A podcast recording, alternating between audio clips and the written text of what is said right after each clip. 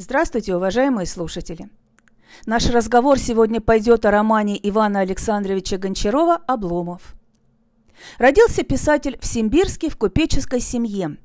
Закончил словесное отделение философского факультета Московского университета. Литературная известность пришла к нему поздно. Гончаров написал всего три романа «Обыкновенная история», «Обломов» и «Обрыв».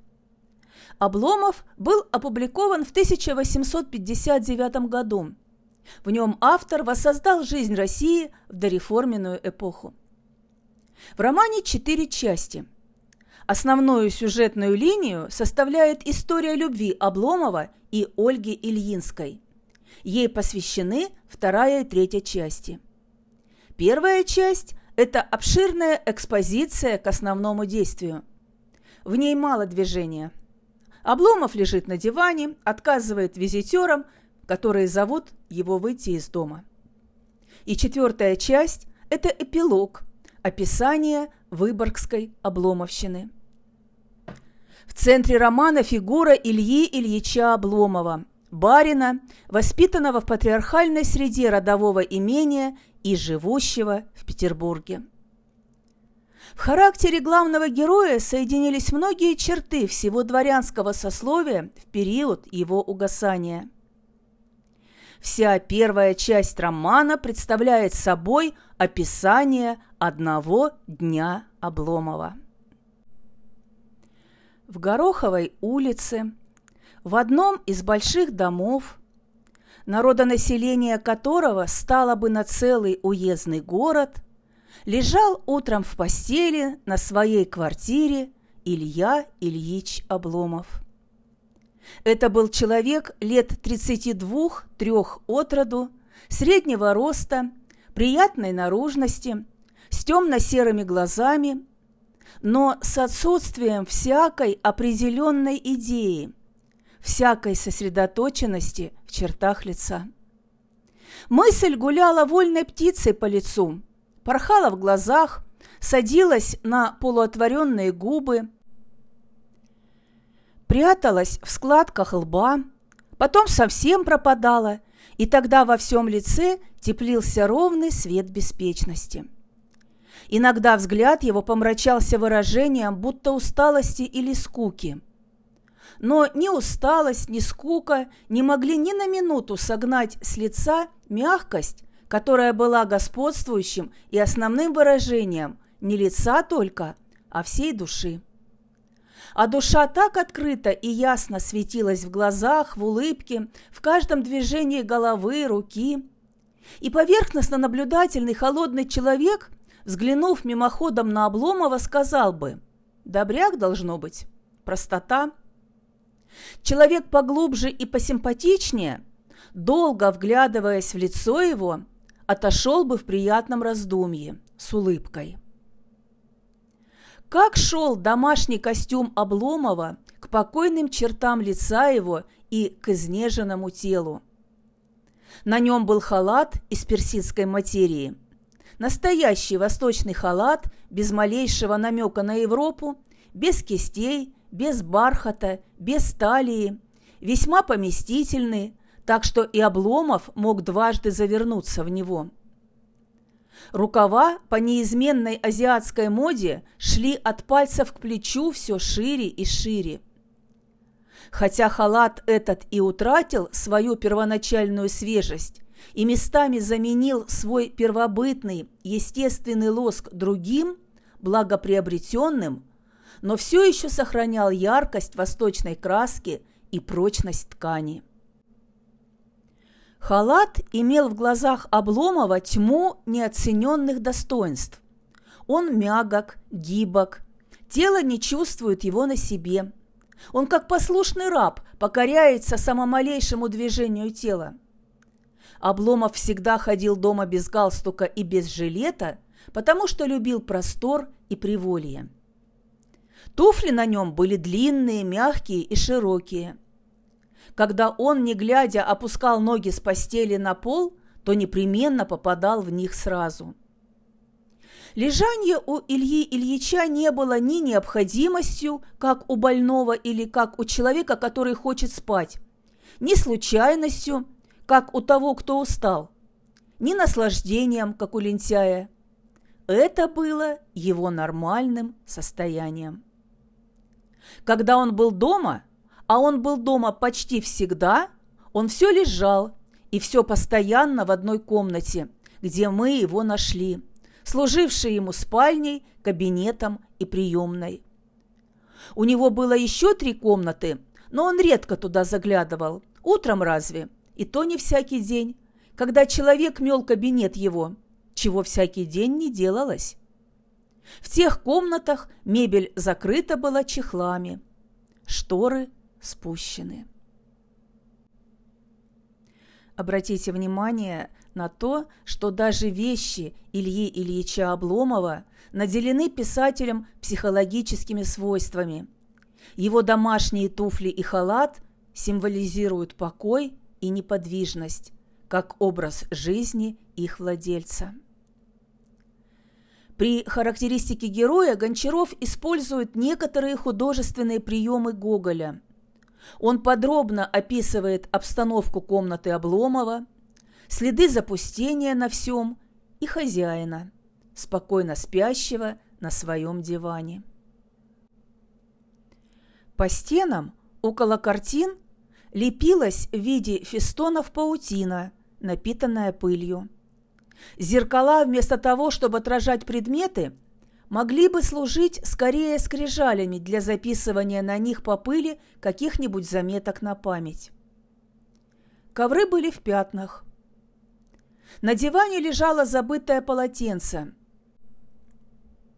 На столе редкое утро не стояла неубранная от вчерашнего ужина тарелка с солонкой и с обглоданной косточкой, да не валялись хлебные крошки. Если б не эта тарелка, да не прислоненная к постели только что выкуренная трубка или не сам хозяин, лежащий на ней, то можно было бы подумать, что тут никто не живет. Так все запылилось, полиняло и вообще лишено было живых следов человеческого присутствия. На этажерках, правда, лежали две-три развернутые книги, валялась газета. На бюро стояла и чернильница с перьями. Но страницы, на которых развернуты были книги, покрылись пылью и пожелтели. Видно, что их бросили давно. Номер газеты был прошлогодний, а из чернильницы, если обмакнуть в нее перо, вырвалась бы разве только с жужжанием испуганная муха. На примере судьбы Обломова писатель стремился осмыслить актуальные социальные вопросы своего времени. Гончаров хотел показать нам героя в масштабе всей его жизни, провести через испытания любовью и дружбой. Особое внимание в романе уделяется истории души человеческой. Обломов, дворянин родом, коллежский секретарь чином, безвыездно живет 12-й год в Петербурге. Сначала при жизни родителей жил потеснее, помещался в двух комнатах, довольствовался только вывезенным им из деревни слугой Захаром. Но по смерти отца и матери он стал единственным обладателем 350 душ, доставшихся ему в наследство в одной из отдаленных губерний чуть не в Азии. Он вместо пяти получал уже от 7 до 10 тысяч рублей ассигнациями дохода, тогда и жизнь его приняла другие, более широкие размеры. Он нанял квартиру побольше, прибавил к своему штату еще повара и завел было пару лошадей. Тогда еще он был молод, и если нельзя сказать, чтобы он был жив, то, по крайней мере, живее, чем теперь. Еще он был полон разных стремлений. Все чего-то надеялся, ждал многого и от судьбы, и от самого себя. Все готовился к поприщу, к роли, прежде всего, разумеется, в службе, что и было целью его приезда в Петербург. Потом он думал и о роли в обществе. Наконец, в отдаленной перспективе, на повороте с юности к зрелым летам – Воображению его мелькало и улыбалось семейное счастье.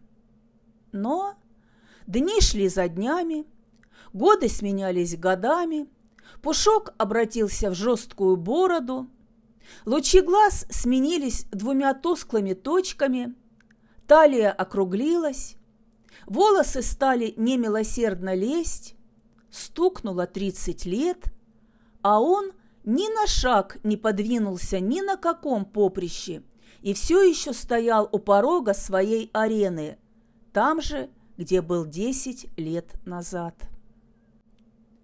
Но он все собирался и готовился начать жизнь. Все рисовал в уме узор своей будущности. Но с каждым мелькавшим над головой его годом должен был что-нибудь изменять и отбрасывать в этом узоре. Жизнь в его глазах разделялась на две половины. Одна состояла из труда и скуки, это у него были синонимы. Другая из покоя и мирного веселья. От этого главное поприще, служба, на первых порах озадачила его самым неприятным образом. Воспитанный в недрах провинции, среди кротких и теплых нравов и обычаев Родины, переходя в течение 20 лет из объятий в объятия родных, друзей и знакомых, он до того был проникнут семейным началом, что и будущая служба представлялась ему в виде какого-то семейного занятия, вроде, например, ленивого записывания в тетрадку прихода и расхода, как делал его отец. Особое значение в романе имеет девятая глава первой части «Сон Обломова».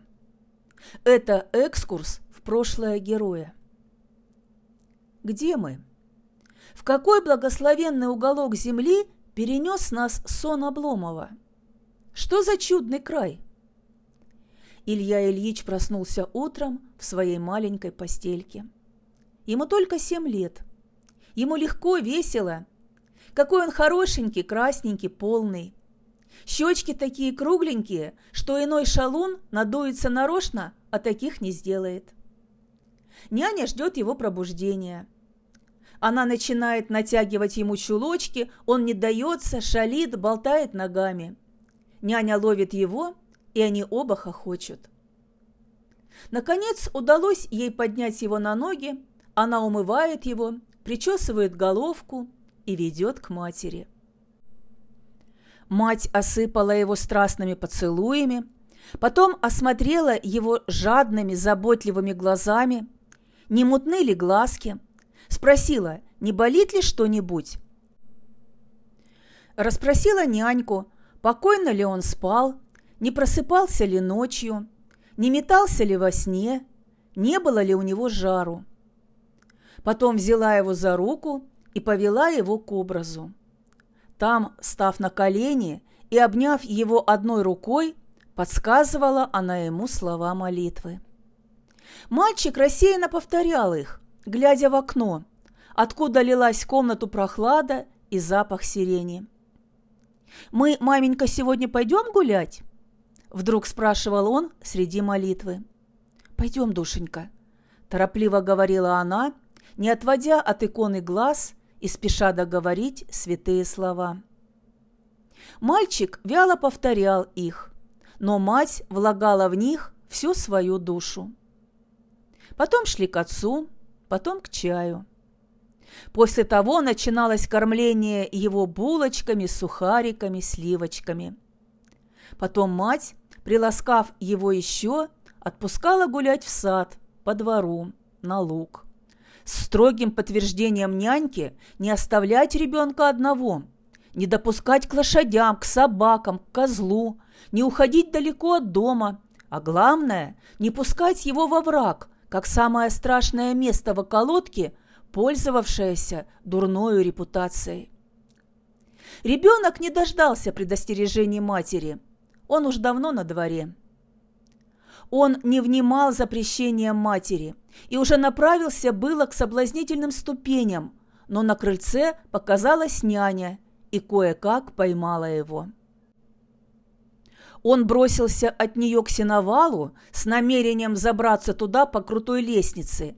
И едва она поспевала дойти до сеновала, как уж надо было спешить разрушать его замыслы, влезть на голубятню, проникнуть на скотный двор, и чего, Боже, сохрани во враг. Ах ты, Господи, что за ребенок? Что за юла такая? Да посидишь ли ты смирно, сударь? Стыдно, говорила нянька. Задумывается ребенок и все смотрит вокруг. Видит он, как Антип поехал за водой, а по земле рядом с ним шел другой Антип, в десятеро больше настоящего, и бочка казалась с дом величиной, и тень лошади покрыла собой весь луг. Тень шагнула только два раза по лугу и вдруг двинулась за гору, а Антип еще и со двора не успел съехать. Ребенок тоже шагнул раза два, еще шаг, и он уйдет за гору. Ему хотелось бы к горе, посмотреть, куда делась лошадь. Он к воротам, но из окна послышался голос матери. «Няня, не видишь, что ребенок выбежал на солнышко? Уведи его в холодок, напечет ему головку, будет болеть, тошно сделается, кушать не станет. Он это у тебя во враг уйдет?» «У, баловень!» – тихо ворчит нянька, утаскивая его на крыльцо. Смотрит ребенок и наблюдает острым и переменчивым взглядом, как и что делают взрослые, чему посвящают они утро. Ни одна мелочь, ни одна черта не ускользает от пытливого внимания ребенка. Неизгладимо врезывается в душу картина домашнего быта.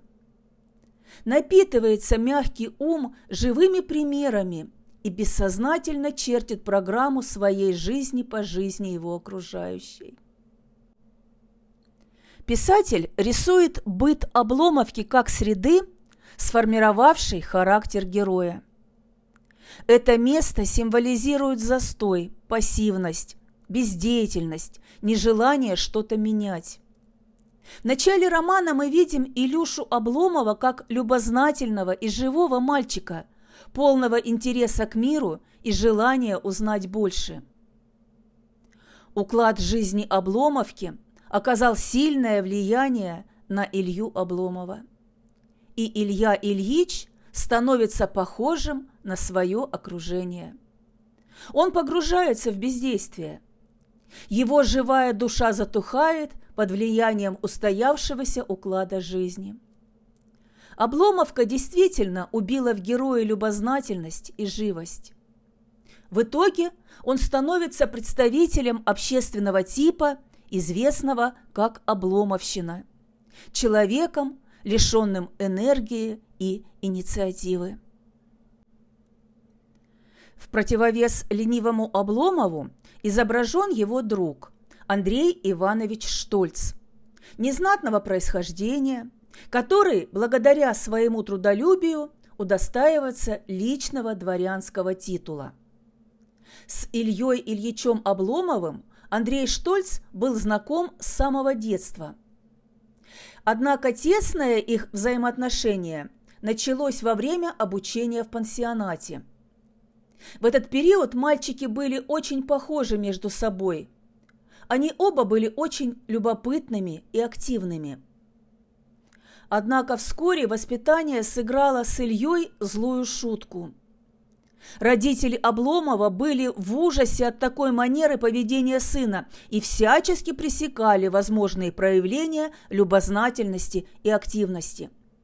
В их понимании ребенок должен быть уравновешенным и спокойным.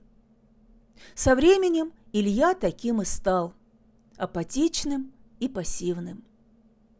А отец Штольца, наоборот, всегда поощрял активность сына. Он даже разрешал ему уходить из дому на несколько дней при условии, что сын выполнит все его поручения. В результате активность и желание развиваться сохранилось у Штольца и в его взрослый период жизни. Несмотря на то, что в дальнейшем жизнь Штольца и Обломова сформировала из похожих личностей диаметрально противоположные, дружба их не закончилась, а продолжалась всю жизнь. Андрей время от времени навещал Обломова, интересовался его делами. Делал это Штольц не из-за личной выгоды или этических норм, а потому что он действительно был неравнодушен к судьбе своего друга. Кстати, к Штольцу у автора отношение неоднозначное. Гончаров выделяет в нем активную жизненную позицию, целеустремленность, трудолюбие, искренность, самоотверженность в любви и дружбе. Но чрезмерный рационализм героя вызывает у него сочувствие. В первой части важное место занимает и седьмая глава, посвященная слуге Захару, которого можно считать двойником Обломова. Захар умер бы вместо барина, считая это своим неизбежным и природным долгом. И даже не считая ничем, а просто бросился бы на смерть, точно так же, как собака, которая при встрече с зверем в лесу бросается на него, не рассуждая, от чего должна броситься она, а не ее господин. Но зато, если понадобилось, например, просидеть всю ночь подле постели барина, не смыкая глаз, и от этого бы зависело здоровье или даже жизнь барина, Захар непременно бы заснул. Илья Ильич знал уже одно необъятное достоинство Захара – преданность к себе – и привык к ней, считая также с своей стороны, что это не может и не должно быть иначе. Привыкших же к достоинству однажды навсегда, он уже не наслаждался им, а между тем не мог и при своем равнодушии к всему сносить терпеливо бесчисленных мелких недостатков Захара. Он позволял себе иногда крупно брониться с Захаром – Захару он тоже надоедал собой. Захар, отслужив в молодости лакейскую службу в барском доме, был произведен в дядьки к Илье Ильичу и с тех пор начал считать себя только предметом роскоши, аристократической принадлежностью дома, назначенную для поддержания полноты и блеска старинной фамилии, а не предметом необходимости. От этого он одев борчонка утром и раздев его вечером, остальное время ровно ничего не делал. Ленивый от природы, он был ленив еще и по своему лакейскому воспитанию. Он важничал в дворне, не давал себе труда ни поставить самовар, ни подмести полов. Он или дремал в прихожей, или уходил болтать в людскую, в кухню. Не то так по целым часам, скрестив руки на груди, стоял у ворот и сонною задумчивостью посматривал на все стороны. И после такой жизни на него вдруг навалили тяжелую обузу выносить на плечах службу целого дома. Он и служи барину, и мети, и чисть, он и на побегушках. От всего этого в душу его залегла угрюмость, а в нраве проявились грубость и жестокость. От этого он ворчал всякий раз, как голос барина заставлял его покидать лежанку. Несмотря, однако ж, на эту наружную угрюмость и дикость, Захар был довольно мягкого и доброго сердца. Давно знали они друг друга и давно жили вдвоем. Захар нянчил маленького Обломова на руках, а Обломов помнит его молодым, проворным, прожорливым и лукавым парнем. Старинная связь была неистребима между ними. Как Илья Ильич не умел ни встать, ни лечь спать, ни быть причесанным и обутым, ни отобедать без помощи Захара, так Захар не умел представить себе другого барина, кроме Ильи Ильича другого существования, как одевать, кормить его, грубить ему, лукавить, лгать и в то же время внутренне благоговеть перед ним. Жизнь все время как будто испытывает главного героя, и главное его испытание – это любовь. В первые годы пребывания в Петербурге, в его ранние молодые годы, покойные черты лица его оживлялись чаще. Глаза подолгу сияли огнем жизни. Из них лились лучи света, надежды, силы. Он волновался, как и все, надеялся, радовался пустякам и от пустяков же страдал. Но это все было давно, еще в ту нежную пору, когда человек во всяком другом человеке предполагает искреннего друга и влюбляется почти во всякую женщину. И всякий готов предложить руку и сердце, что иным даже и удается совершить часто к великому прискорбию потом на всю остальную жизнь. В эти блаженные дни на долю Ильи Ильича тоже выпало немало мягких, бархатных, даже страстных взглядов из толпы красавиц. Пропасть многообещающих улыбок, два-три непривилегированные поцелуя и еще больше дружеских рукопожатий с болью до слез.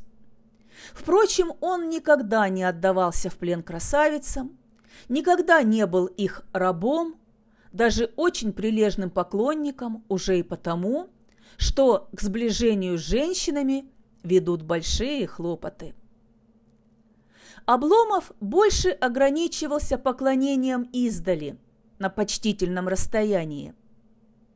Редко судьба сталкивала его с женщиной в обществе до такой степени – чтобы он мог вспыхнуть на несколько дней и почесть себя влюбленным. От этого его любовные интриги не разыгрывались в романы. Они останавливались в самом начале и своей невинностью, простотой и чистотой не уступали повестям любви какой-нибудь пансионерке на возрасте. Штольц убеждает Обломова выйти в свет, завести новые знакомства, начать действовать. Сначала подобный режим жизни невероятно утомляет Обломова, но затем, благодаря опять же Штольцу, Илья Ильич встретил Ольгу Ильинскую и начал меняться. У него появляется стимул поддерживать свою активность. В душе героя зарождается сильное, искреннее чувство – любовь. С этой минуты настойчивый взгляд Ольги не выходил из головы Обломова. Напрасно он во весь рост лег на спину. Напрасно брал самые ленивые и покойные позы. Не спится, да и только. И халат показался ему противен – и Захар глуп и невыносим, и пыль с паутиной нестерпима. Он велел вынести вон несколько дрянных картин, которые навязал ему какой-то покровитель бедных артистов. Сам поправил штору, которая давно не поднималась. Позвал Анисью и велел протереть окна, смахнул паутину, а потом лег на бок и продумал сейчас. Об Ольге. Он сначала пристально занялся ее наружностью, все рисовал в памяти ее портрет. Ольга в строгом смысле не была красавица. То есть не было ни белизны в ней, ни яркого колорита щек и губ, и глаза не горели лучами внутреннего огня, ни кораллов на губах, ни жемчугу во рту не было, ни миниатюрных рук, как у пятилетнего ребенка, с пальцами в виде винограда. Но если б ее обратить в статую, она была бы статуя грации и гармонии. Несколько высокому росту строго отвечала величина головы. Величине головы – овал и размеры лица – все это, в свою очередь, гармонировало с плечами, плечи с станом. Кто не встречал ее, даже рассеянный, и тот на мгновение останавливался перед этим так строго и обдуманно аристократически созданным существом. но счастью не суждено было сбыться. В понимании Ильи Ильича идеальная любовь – это покой, поэзия, мечтательность, а идеальная женщина – это не страстная любовница, а нежная, кроткая жена. В мечтах перед ним носился образ высокой, стройной женщины, спокойно сложенными на груди руками, с тихим, но гордым взглядом. Небрежно сидящий среди плющей в баскете, легко ступающий по ковру, по песку аллеи, с колеблющейся талией, с грациозно положенной на плечи головой, с задумчивым выражением, как идеал, как воплощение целой жизни, исполненной неги и торжественного покоя, как сам покой. Снилась она ему сначала вся в цветах у алтаря, с длинным покрывалом, Потом у изголовья супружеского ложа, стыдливо опущенными глазами. Наконец, матерью среди группы детей. Она не должна внезапно бледнеть, падать в обморок, испытывать потрясающие взрывы. «У таких женщин любовники есть», — говорил он. «Да и хлопот много. Доктора, воды и пропасть разных причуд. Уснуть нельзя покойно» а подле гордо стыдливой, покорной подруги спит беззаботно человек. Он засыпает с уверенностью, проснувшись, встретить тот же кроткий, симпатичный взгляд. И через 20-30 лет на свой теплый взгляд он встретил бы в глазах ее тот же кроткий, тихо мерцающий луч симпатии. И так до гробовой доски. А что же Ольга? Она умна, порой язвительна, саркастична, импульсивна, порывиста, самостоятельна, сама принимает решения. И Обломов это чувствует. Любовь становится для него притрудной школой жизни. Ольга уверена в чувствах Ильи Ильича с самого начала их отношений, и когда тот предлагает ей руку и сердце – остается спокойной. А наш герой начинает сомневаться, надо ли, любит ли она. У него шевельнулась странная мысль. Она смотрела на него с спокойной гордостью и твердо ждала. А ему хотелось бы в эту минуту не гордости и твердости, а слез, страсти, охмеляющего счастья, хоть на одну минуту – а потом уже пусть потекла бы жизнь невозмутимого покоя. И вдруг ни порывистых слез от неожиданного счастья, ни стыдливого согласия. Как это понять? В сердце у него проснулась и завозилась змея сомнения. Любит она или только выходит замуж? Но есть другой путь к счастью –— сказал он. «Какой?» — спросила она. «Иногда любовь не ждет, не терпит, не рассчитывает. Женщина вся в огне, в трепете, испытывает разом муку и такие радости, каких...» «Я не знаю, какой это путь». Путь, где женщина жертвует всем – спокойствием, молвой, уважением и находит награду в любви – она заменяет ей все. Разве нам нужен этот путь? Нет. Ты хотел бы этим путем искать счастье насчет моего спокойствия, потери уважения? О, нет-нет, клянусь Богом, ни за что, горячо сказал он. Зачем же ты заговорил о нем? Право, и сам не знаю. А я знаю, тебе хотелось бы узнать, пожертвовала ли я тебе своим спокойствием? Пошла бы я с тобой по этому пути, не правда ли? Да, кажется, ты угадала. Что ж, никогда, ни за что, твердо сказала она. Он задумался, потом вздохнул. Да, то ужасный путь, и много надо любви, чтобы женщине пойти по нем вслед за мужчиной, гибнуть и все любить. Он вопросительно взглянул ей в лицо, она ничего. Только складка над бровью шевельнулась, а лицо покойно. Обломов старается соответствовать активной и деятельной Ольге. Но это в корне противоречит нутру главного героя. Для Обломова идеал жизни – спокойствие, размеренность, стабильность. И это неотъемлемая часть его жизни. Илья Ильич искренне не готов к самостоятельности, которой призывает напористая девушка – это его угнетает. Такое разное ощущение мира приводит главных героев к неминуемому расставанию. Но не только это препятствие встало на пути двух влюбленных.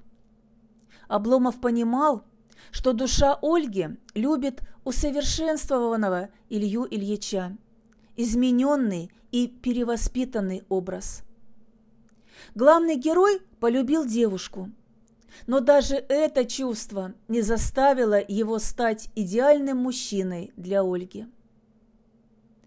Эта история любви несчастливая. Но каждый из героев сохранил для себя из нее самое светлое. Обломов навсегда оставил в душе светлый образ, а Ольга – любовь к честному – и верному сердцу Ильи. Она опять закрыла лицо платком и старалась заглушить рыдание. «Отчего погибло все?» Вдруг, подняв голову, спросила она. «Кто проклял тебя, Илья? Что ты сделал? Ты добр, умен, нежен, благороден и гибнешь. Что сгубило тебя? нет имени этому злу. Есть, сказал он чуть слышно. Она вопросительно, полными слез глазами взглянула на него. «Обломовщина», – прошептал он, потом взял ее руку, хотел поцеловать, но не мог, только прижал крепко к губам, и горячие слезы закапали ей на пальцы. Не поднимая головы, не показывая ей лица, он обернулся и пошел. Позже Ольга выходит замуж за Штольца, человека, с которым ее связывала давняя дружба и схожие взгляды на мир. Андрей Иванович, как я уже говорила, был полной противоположностью Обломова. Ольга и Штольц похожи тем, что рациональны – это, возможно, и послужило залогом их счастливого брака. Тяжелый разрыв с Ольгой привел Илью Ильича к продолжительной болезни. Все это время рядом с главным героем находилась заботливая Агафья Пшеницына, хозяйка дома, где он снимал квартиру. Женщина ухаживала за больным, сохраняя его покой, ходила в церковь, чтобы помолиться за здоровье Ильи Ильича. Это невероятно сближает двух людей. Обломовщина вновь затягивает Илью. И в этот раз Штольц уже не нашел силы, чтобы реанимировать своего друга к жизни. Хотя его судьба была все так же не безразлична Андрею Ивановичу. Агафья Пшеницына влюбляется в Обломова принимая его таким, какой он есть, со всеми недостатками и достоинствами. А Илья Ильич понимает, насколько ценна такая жизнь, без прежних тревог и суеты, страданий от любви. Его отношения к ней были гораздо проще. Для него в Агафье Матвеевне, в ее вечно движущихся локтях, в заботливо останавливающихся на всем глазах, в вечном хождении из шкафа в кухню, из кухни в кладовую, оттуда в погреб, во всезнании всех домашних и хозяйственных удобств воплощался идеал того необозримого, как океан, и ненарушимого покоя жизни, картина которого неизгладимо легла на его душу в детстве под отеческой кровлей. Не догадываясь о симпатиях женщины, он сам делает первый шаг в их отношениях. Эти чувства совершенно другие, совершенно не похожи на прежние, которые испытывал Илья Кольге. Они приводят героев к созданию брака и рождению ребенка. Став женой Ильи Обломова, Агафья чувствует себя очень счастливой. Она любит своего мужа всем сердцем. И Обломов по-своему тоже счастлив со своей женой. Комфортная и уютная жизнь с Агафьей напоминает ему жизнь в любимой деревне Обломовка. Связь Обломова с Агафьей неприятно удивляет Штольца. Он не понимает такого поведения своего друга, однако после его кончины не отказывается от своих слов и берет на воспитание сына Обломова, мальчика, названного в честь него Андреем. «Не забудь моего Андрея», были последние слова Обломова, сказанные угасшим голосом.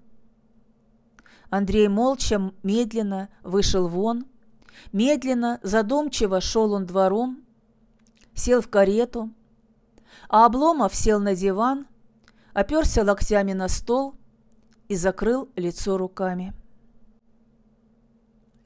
«Нет, не забуду я твоего Андрея», — с грустью, идучи двором, думал Штольц. «Погиб ты, Илья. Нечего тебе говорить, что твоя обломовка не в глуши больше, что до нее дошла очередь, что на нее пали лучи солнца. Не скажу тебе, что года через четыре она будет станцией дороги, что мужики твои пойдут работать насыпь, а потом по чугунке покатится твой хлеб к пристани. А там школы, грамота, а дальше? Нет, перепугаешься ты зари нового счастья, больно будет непривычным глазам. Но поведу твоего Андрея, куда ты не мог идти.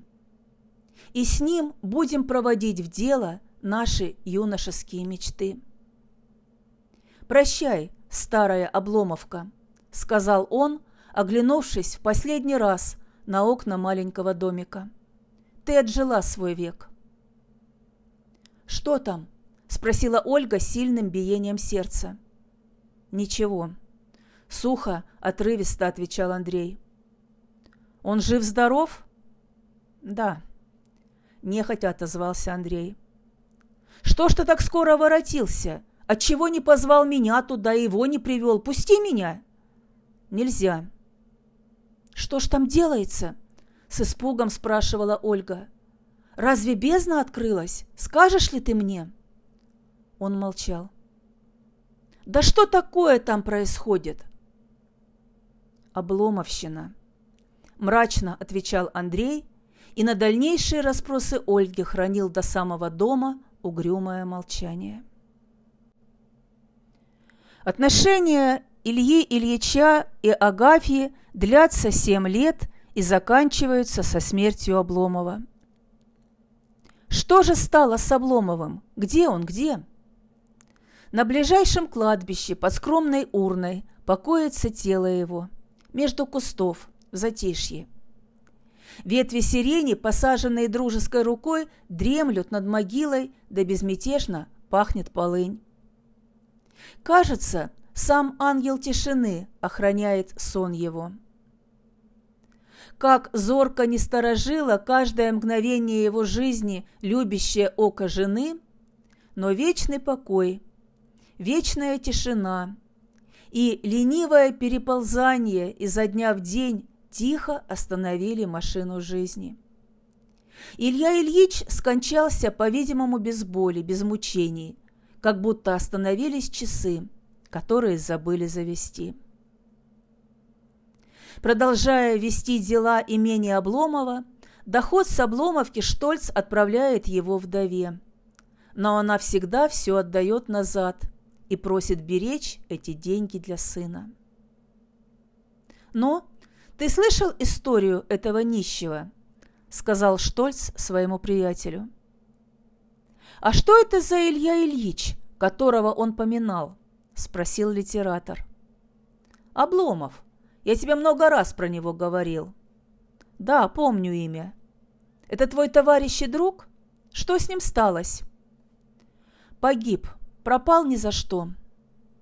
Штольц вздохнул и задумался. А был не глупее других. Душа чиста и ясна, как стекло.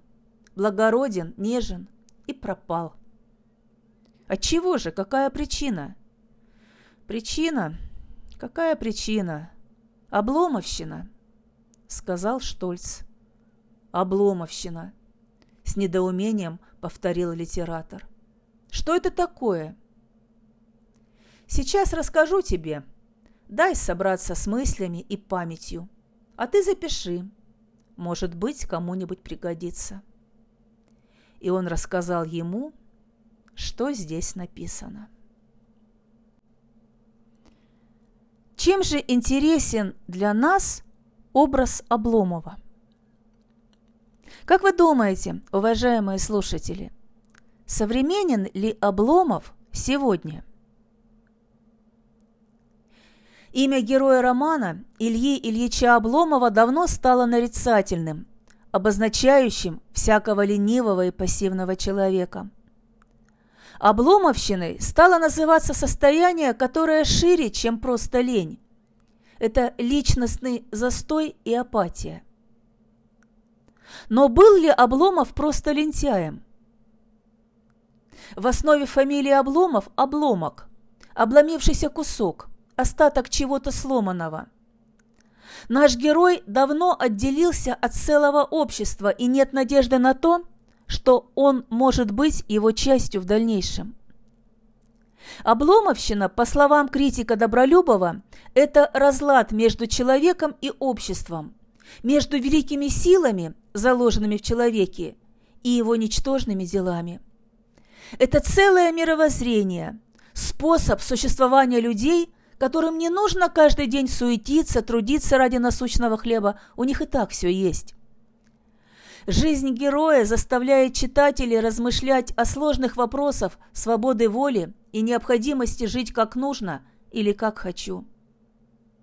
Как же должна быть устроена жизнь, чтобы не погибал в ней человек, не прятался от нее?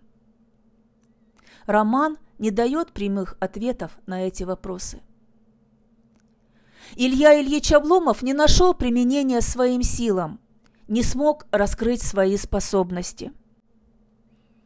Критики считают, что герой Гончарова завершает галерею лишних людей в русской литературе. Проблемы действия и бездействия, смысла жизни, любви, счастья поднимаются на страницах произведения. Позиция автора неоднозначна. Гончаров обличает праздное существование дворян, помещиков, но при этом отношение его к Обломову не столь прямолинейно. Писатель ценит в нем нравственные качества, честность, благородство, способность к искреннему чувству. Прочитайте русскую народную былину «Исцеление Ильи Муромца» и попытайтесь найти скрытую параллель этой былины и романа Гончарова «Обломов». Ведь Гончаров – не случайно называет своего героя Ильей, проводя параллель с Ильей Муромцем, который до начала своих подвигов 33 года сидел на печи. Обломов оказывается в ситуации, когда ему, казалось бы, осталось дождаться либеральных реформ в России, встать с печи и найти себе применение. Но трагедия в том, что герой не доживает до этих перемен. Добролюбов считал, что в каждом из нас сидит значительная часть Обломова. Разница только в том, до какого момента вы доходите в своем развитии. Интересная мысль, несколько даже настораживающая, если вдуматься. Подумайте над этим и вы – Прочитайте или перечитайте роман. С вами была Ирина Итерова и Этажерка. До новой встречи!